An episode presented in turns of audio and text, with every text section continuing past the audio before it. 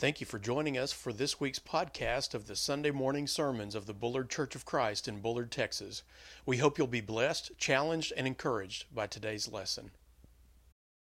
To be together this morning, we're so blessed to be able to uh, assemble together to worship, to see one another, encourage one another. And we're so glad that you are here, and we're so glad to have those of you who are joining us online as well. We continue our study in the Gospel of Mark today, and at the end of chapter 6, as we saw two weeks ago, Jesus has uh, just healed a lot of people in the small town of Gennesaret. Uh, they were coming from all over. They were lining people up just to be able to even touch the hem of his garment, as they most likely heard uh, about the lady who had been bleeding, how she was healed. And so he healed people all in that area. But while he was there, the Pharisees, we find in chapter 7 at the very beginning, we learn that the Pharisees and scribes uh, have come from Jerusalem, which was a long trip. They've come up from Jerusalem to check out this Jesus who's becoming so popular, so widely known. They've got to go and send people from Jerusalem, the main city. They've got to send some people to check this guy out. But what we learn is, and what we see throughout the Gospels, is that they weren't really trying to figure out why is he so popular. They weren't trying to get to know him.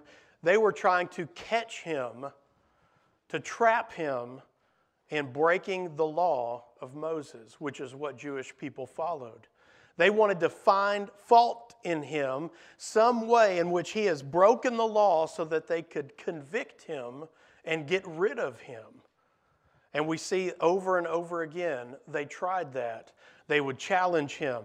There were times when he had to slip away and uh, get away from them, but they were after Jesus and always uh, coming at him. In verses 2 and 4, 2 through 4 of chapter 7, Mark tells us that the Pharisees and scribes came and they saw that Jesus' disciples had eaten with defiled hands. They had not ceremonially washed their hands. This picture here is a, a modern day picture uh, from uh, Jerusalem where they have fountains there so you can ceremonially wash your hands. It wasn't about germs. Those were not the, that was not the concern. These were ceremonial washings. And uh, uh from what I understand, they would take the special uh, cup and they would fill it with water. And uh, in some cases, if not all, the water was specially purified water and they would take the first uh, one with their left hand the first time, and they would pour it over their right hand. And then they would take the cup with their right hand and pour it over their left hand. And they did this before they ate, and they would ceremonially wash other things, other items, their dishes. And Mark says, even their furniture.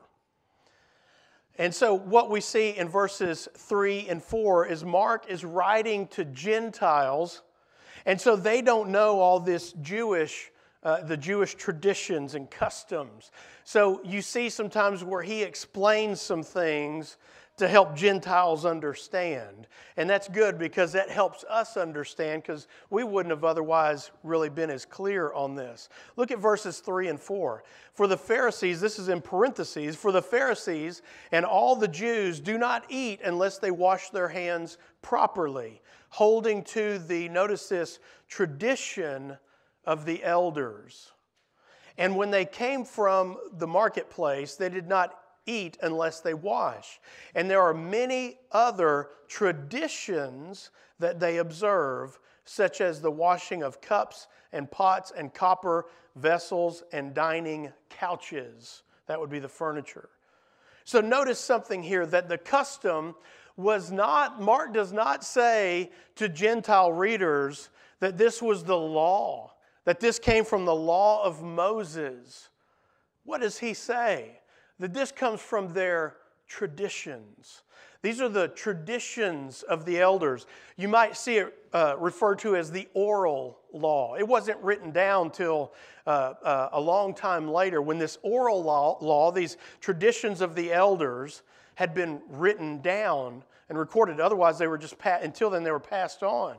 And, and these be, these really were what they also referred to as fence laws. They built a fence with these customs and traditions around the law of Moses. And the reason they did that, really, if you think about it, was a good intention. I get why they did it.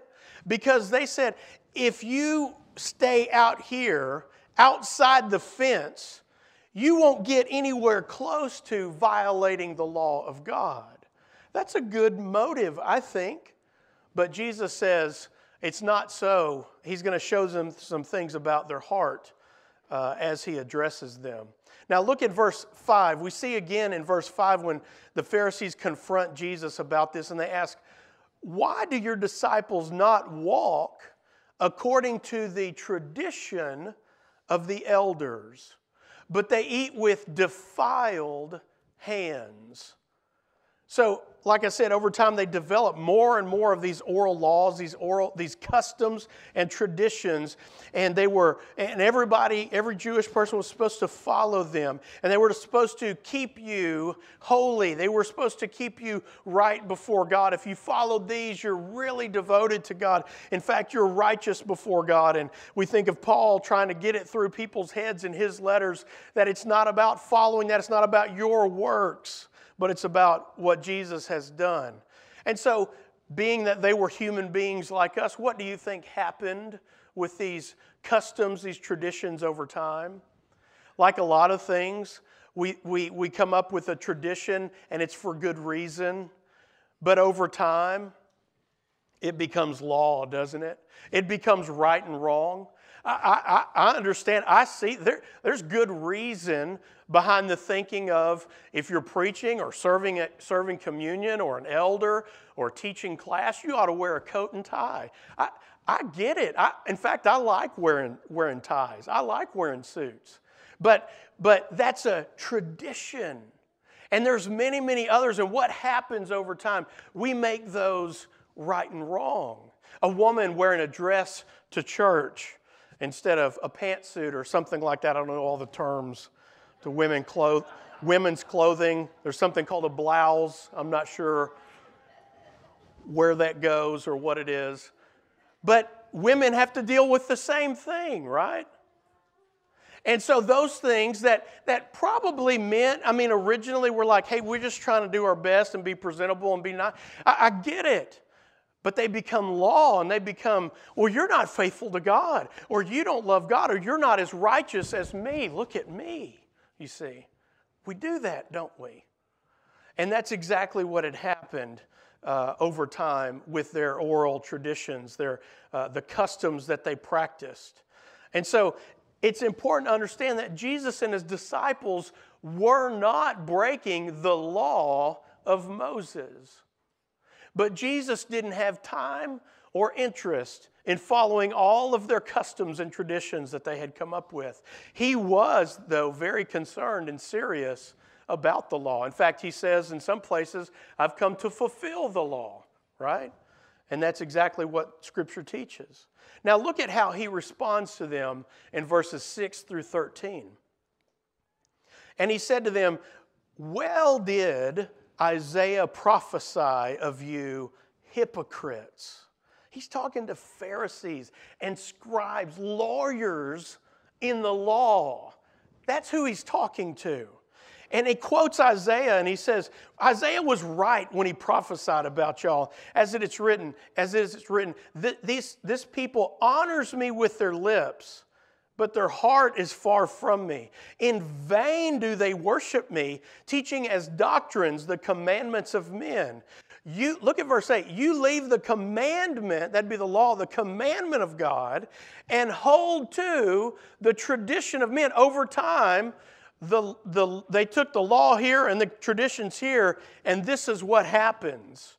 Why? Because that's what people do when we take our eyes off of the Word of God and prioritizing it.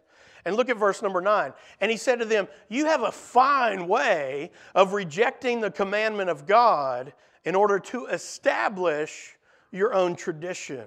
Hasn't man in the religious world just look at what a fine job we've done of establishing our own traditions and customs and what's right and wrong and how we think and what we like and what we, the way we think it ought to be.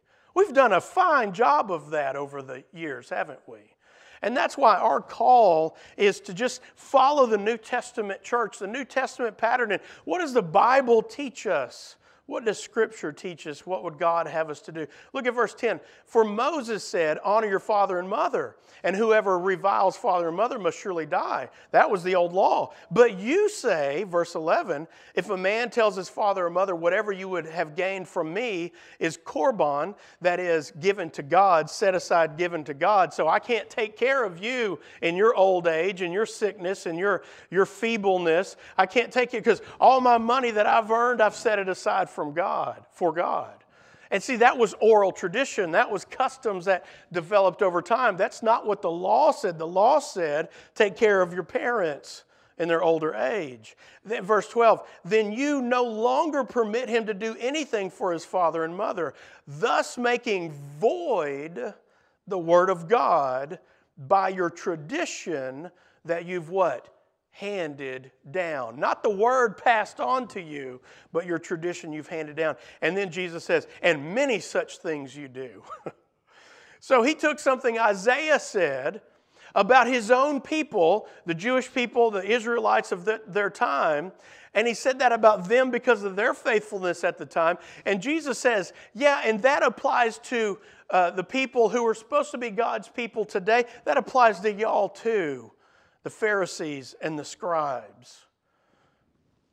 Now, in verses 14 through 15, Mark tells us that then Jesus turns and he calls the crowd back to him.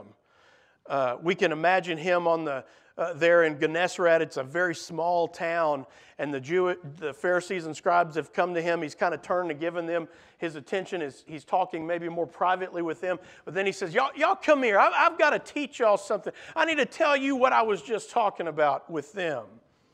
And he says, Hear me, all of you, and understand. Verse 15 There's nothing outside a person that by going into him can defile him. Now he's referring to food. What do you eat? You eating the right things and all that. But the things that come out of a person are what defile him. Now he's not talking about health. He's talking about the old law and the designations of what uh, God's people could eat and could not eat. Okay? Now, in verses 17 through 23, then, Jesus goes into the house where they were apparently staying, and the disciples are like, uh, Jesus, we don't understand. We, we don't know what you're talking about. And, we would be the same way. And see, this was, they knew these customs. They, they knew this, they, this was generation to generation passed on to them. That's all they knew. And Jesus is saying something that's not what uh, mama and grandmama and, and grand, great granddaddy and everybody and all them, what, what they all taught and what, how we've all grown up. This is different. Jesus, I, I don't know what you're talking about. And so this was just a 180 for them. And so we, we can have some, some, some sympathy with them and how difficult so many of Jesus' teachings were. Even to view him as the Messiah was so different than everything they comprehended beforehand. beforehand. And so they don't understand. And then Jesus challenges their faith and he says to them, Then are you also without understanding? Do you not see that whatever goes into a person from outside cannot defile him, since it enters not his heart? See how he's, he's going further in this metaphor? Not his heart, but his stomach, and is expelled. He's saying you eat stuff and it goes in and out, right? He's saying, what I'm talking about, the heart. Now he's getting to where he's going to, right? He, and, and, and that doesn't defile you. And so Mark again puts in parentheses for Gentiles, thus he declared all foods clean. Now we see that played out in the book of Acts, don't we? We see that played out throughout the, the, the letters that Paul and Peter wrote and in some of their interactions that, that at that time that's what Jesus was saying, but people didn't even understand that, even his own disciples. Peter was right there, and Peter struggled with the foods clean and unclean. Remember his vision in Acts. So Jesus uh, goes on to say, challenges them. Look at verse number 20. And he said, What comes out of a person is what defiles him. For from within, out of the heart of man, comes these things evil thoughts, sexual immorality, theft, murder, adultery, coveting, wickedness, deceit, sensuality, envy, slander, pride, foolishness. All these evil things come from within, and they defile a person. It's not if you poured the water over your hands before you ate and it wasn't talking about germs. It's not if you didn't follow these rituals, these ceremonies. It's not did you, did you eat the right thing, did you not? It's not this oral stuff, these traditions y'all have been practicing. That's not it. It's not even what the old law commanded anymore because Jesus came to fulfill it and bring forth the new covenant. And now it's all in Him. And now it's no longer external. Now it's internal, and Jesus is dealing with the heart. And so the Pharisees and Jews, they believed that their cleanliness externally, their traditions and ceremonies, they made them righteous before God. They made them sinless before God. And Jesus is saying, that the way you wash your hands and what you eat is the least of your worries. That's not your problem. That's not where your sin comes from. That's not how you stay sinless before God. The problem is the defilement and pollution inside your heart. Let's think about that word defile. It means to make common, uh, to make unhallowed, to pollute, to desecrate. Those are some strong words. And when we hear the word defile, we may not realize that's what that means. It's to pollute it. We all understand pollution. You're, you're not going gonna drink dirty, muddy, nasty uh, water, are you? You want clean, pure, fresh water. That's what you want to drink. And so we understand, we understand that.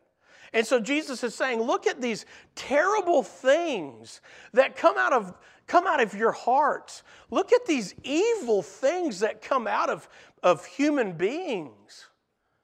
You think washing your hands and what you eat is of any of God's concern? No, I'm here as the Son of God to say what, what comes out of you is what matters. And he lists these 13 things, and these 13 different things certainly aren't a complete list, but he's kind of covering everything there. And he's saying, yeah, this is what comes out of you. And these defile you, these make you sinful and unclean, these pollute you. And all of these things, some you can tell more so than others, but all of these things are seen and played out in public, aren't they? All of these sins that Jesus uh, uh, gives, that he, the examples he gives, they're all things that, that other people see that even harm other people.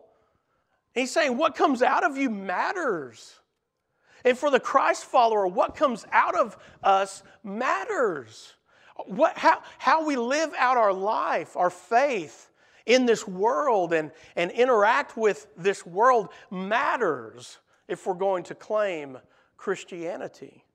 So we then have to ask this question like they would be asking there in that crowd, like the disciples would, were learning. If everyone has sinned and everyone's heart is defiled by sin and polluted, and, and, and this is the condition we're in, then, then what can I do about it? H- how can I get clean? Is there any way to uh, purify my polluted and defiled and unclean heart? And that's what we want to uh, uh, uh wrap up with today. Now, did you notice how many times? In chapter 7 so far, the word wash or washing has come up. Even at the very beginning, the, the Pharisees were using that word. Look at verse number 4. The Greek word used for wash in verse number 4 is baptizo. Immerse, submerge, plunge. It That's baptism. That's, that's the word the Pharisees used. And, and so that was commonly understood because they, they used that word for things that went under the water. And, and for some things, that's how they ceremonially washed them. And then in verse 3, Mark uses a different Greek word for wash. It means to cleanse, referring to the washing of the hands, because they would pour water over their hands to make them ceremonially clean. They weren't dipped under, but they were poured over. That's a different Greek word. It's interesting that that's the same word that was used to describe Jesus washing his disciples' feet. And then he said, Go and do likewise. He poured water over them, he washed them, and made them clean. But turn to Hebrews chapter 9. Hebrews chapter 9, 11 through 14. The author writes, But when Christ appeared as a high priest of the good things that have come, then through the greater and more perfect tent, not made with hands, that is, not of this creation, he entered once for all into the holy places, not by means of the blood of goats and calves, but by means, that's talking about the old covenant, the old law, what the Pharisees uh, thought of, what the Jewish people at the time practiced, uh, but not by those means, but by means of his own blood, thus securing an eternal redemption. Verse 13 For if the blood of goats and bulls and the sprinkling, there's another word for wash, of who? Defiled persons with the ashes of a heifer sanctify, purify, cleanse for the purification of flesh. If, if they did it under the old covenant, because that's what God had established, and it was temporary and it had to be repeated over and over again, as the Hebrew author describes, look at verse 14. If that worked then in those circumstances, how much more?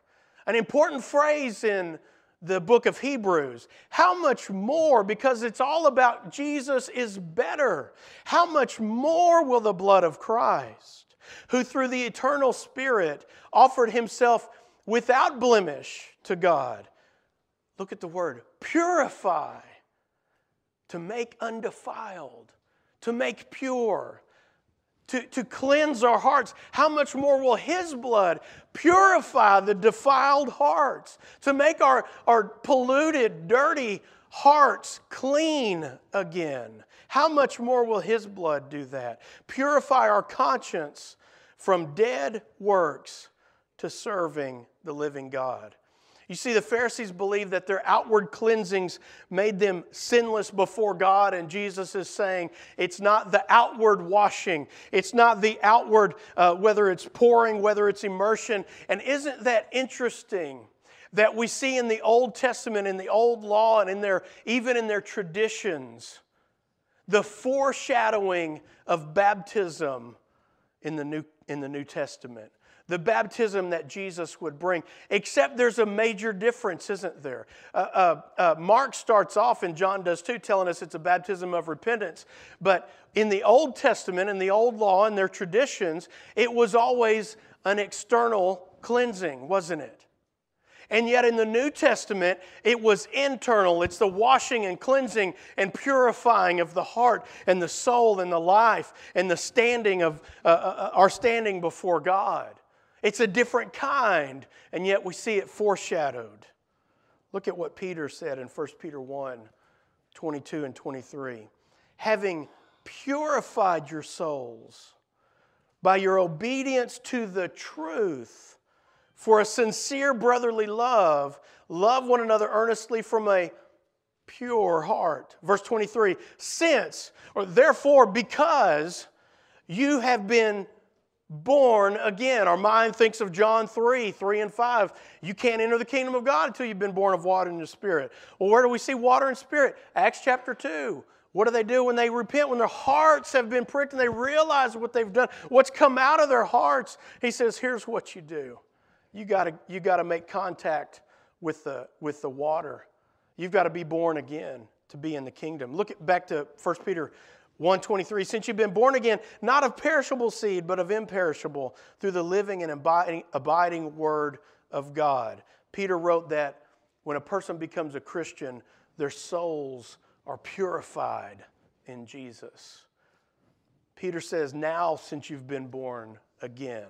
Titus, uh, Paul wrote in Titus 3 5, He saved us not because of works done by us in righteousness. Who was doing that? The Pharisees and, and, and the Jewish people before they, uh, those who turned to Jesus, their understanding was, well, you got to do all these ceremonial washings and they make you righteous. And, and Paul's saying, no, that's not the way it is anymore, not under the new covenant with Jesus. He saved us not because of any of that, but according to his own mercy.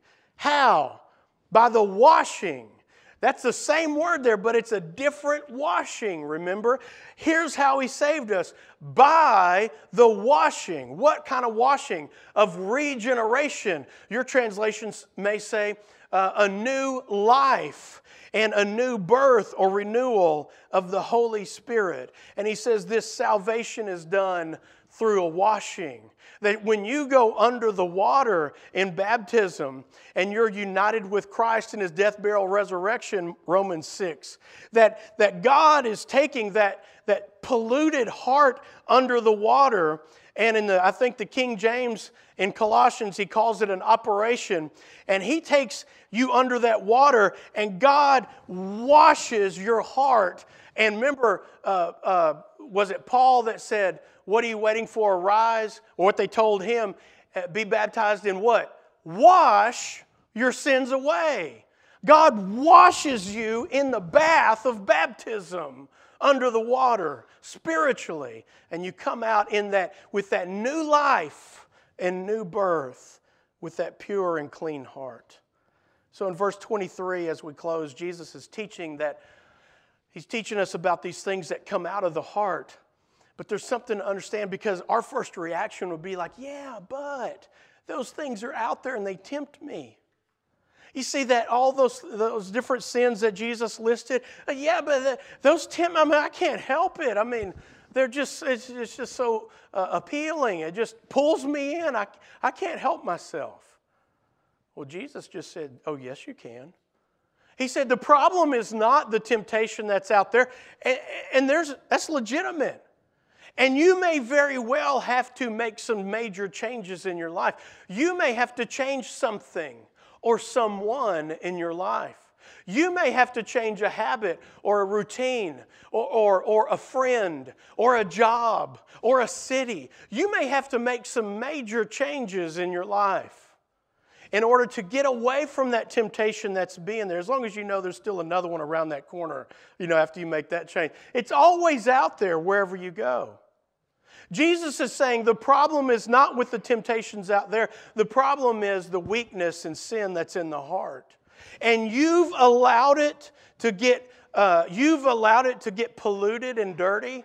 And, and, and just like a smoker's heart, just like a weak heart, that doesn't give you the strength you need to fight off the temptation out there. You want to deal with the temptation out there, deal with the heart that's in here and let God work on that heart.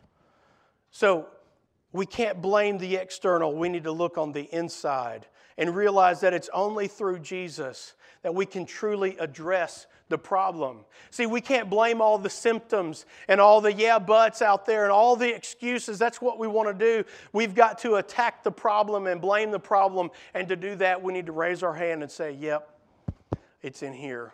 That's where the problem is. And start there and let God deal with the problem of sin in your life. And that will help take care of the temptations out there. It's only when by being in Christ that we can die to our sin, get that new mind, that new heart, those new passions, a new purpose, a new life, and an eternal home in heaven. So let me close with this. If you're already a Christian, and those temptations out there have been winning, and you look at yourself and you realize, I, am like the Pharisees. I, I've just been kind of going through some motions and, and, and kind of telling myself that's enough. And I realize that that ain't enough. That doesn't cut it, that, that doesn't work. I've got to deal with what's in here. And you're already a Christian, and so you've already been, been baptized into Christ for the remission of your sins. You've been given that new heart, but, but you, you've been letting that water get polluted. You've been letting that heart get, get a little dirty in there. And you need to return to God and ask for prayers. Ask, and rep- that's what repentance is. It's saying, clean it again, God. Please clean it again. It got dirty again. Maybe you have not been baptized into Christ for the remission of your sins for forgiveness. And your heart has not yet been made clean. You're trying and you want that, and now you understand how to get that. And maybe you're ready to do that. Maybe you're ready to start talking to somebody about that. You're ready to study about that because you know that's what I need in my life. That's what's missing. The behavior modification might be necessary, but behavior modification doesn't save your soul. Changing a friend doesn't save your soul. Stopping a habit doesn't save your soul. Only Jesus' cleansing and washing on the inside does. If we can help you this morning, we're here for you. We invite you to come forward as we stand and sing. We thank you again for listening today. If we can answer any questions for you or serve you in some way, please reach out to us. You can find our contact information and more on our website at bullardchurchofchrist.com. If this lesson has helped you, please rate our podcast and share it so more people can hear the Word of God. And please come visit as soon as you can. We meet on Sundays for class at 9 a.m., worship at 10 a.m., evening worship at 5, and Wednesdays at 6:30 p.m. God bless you.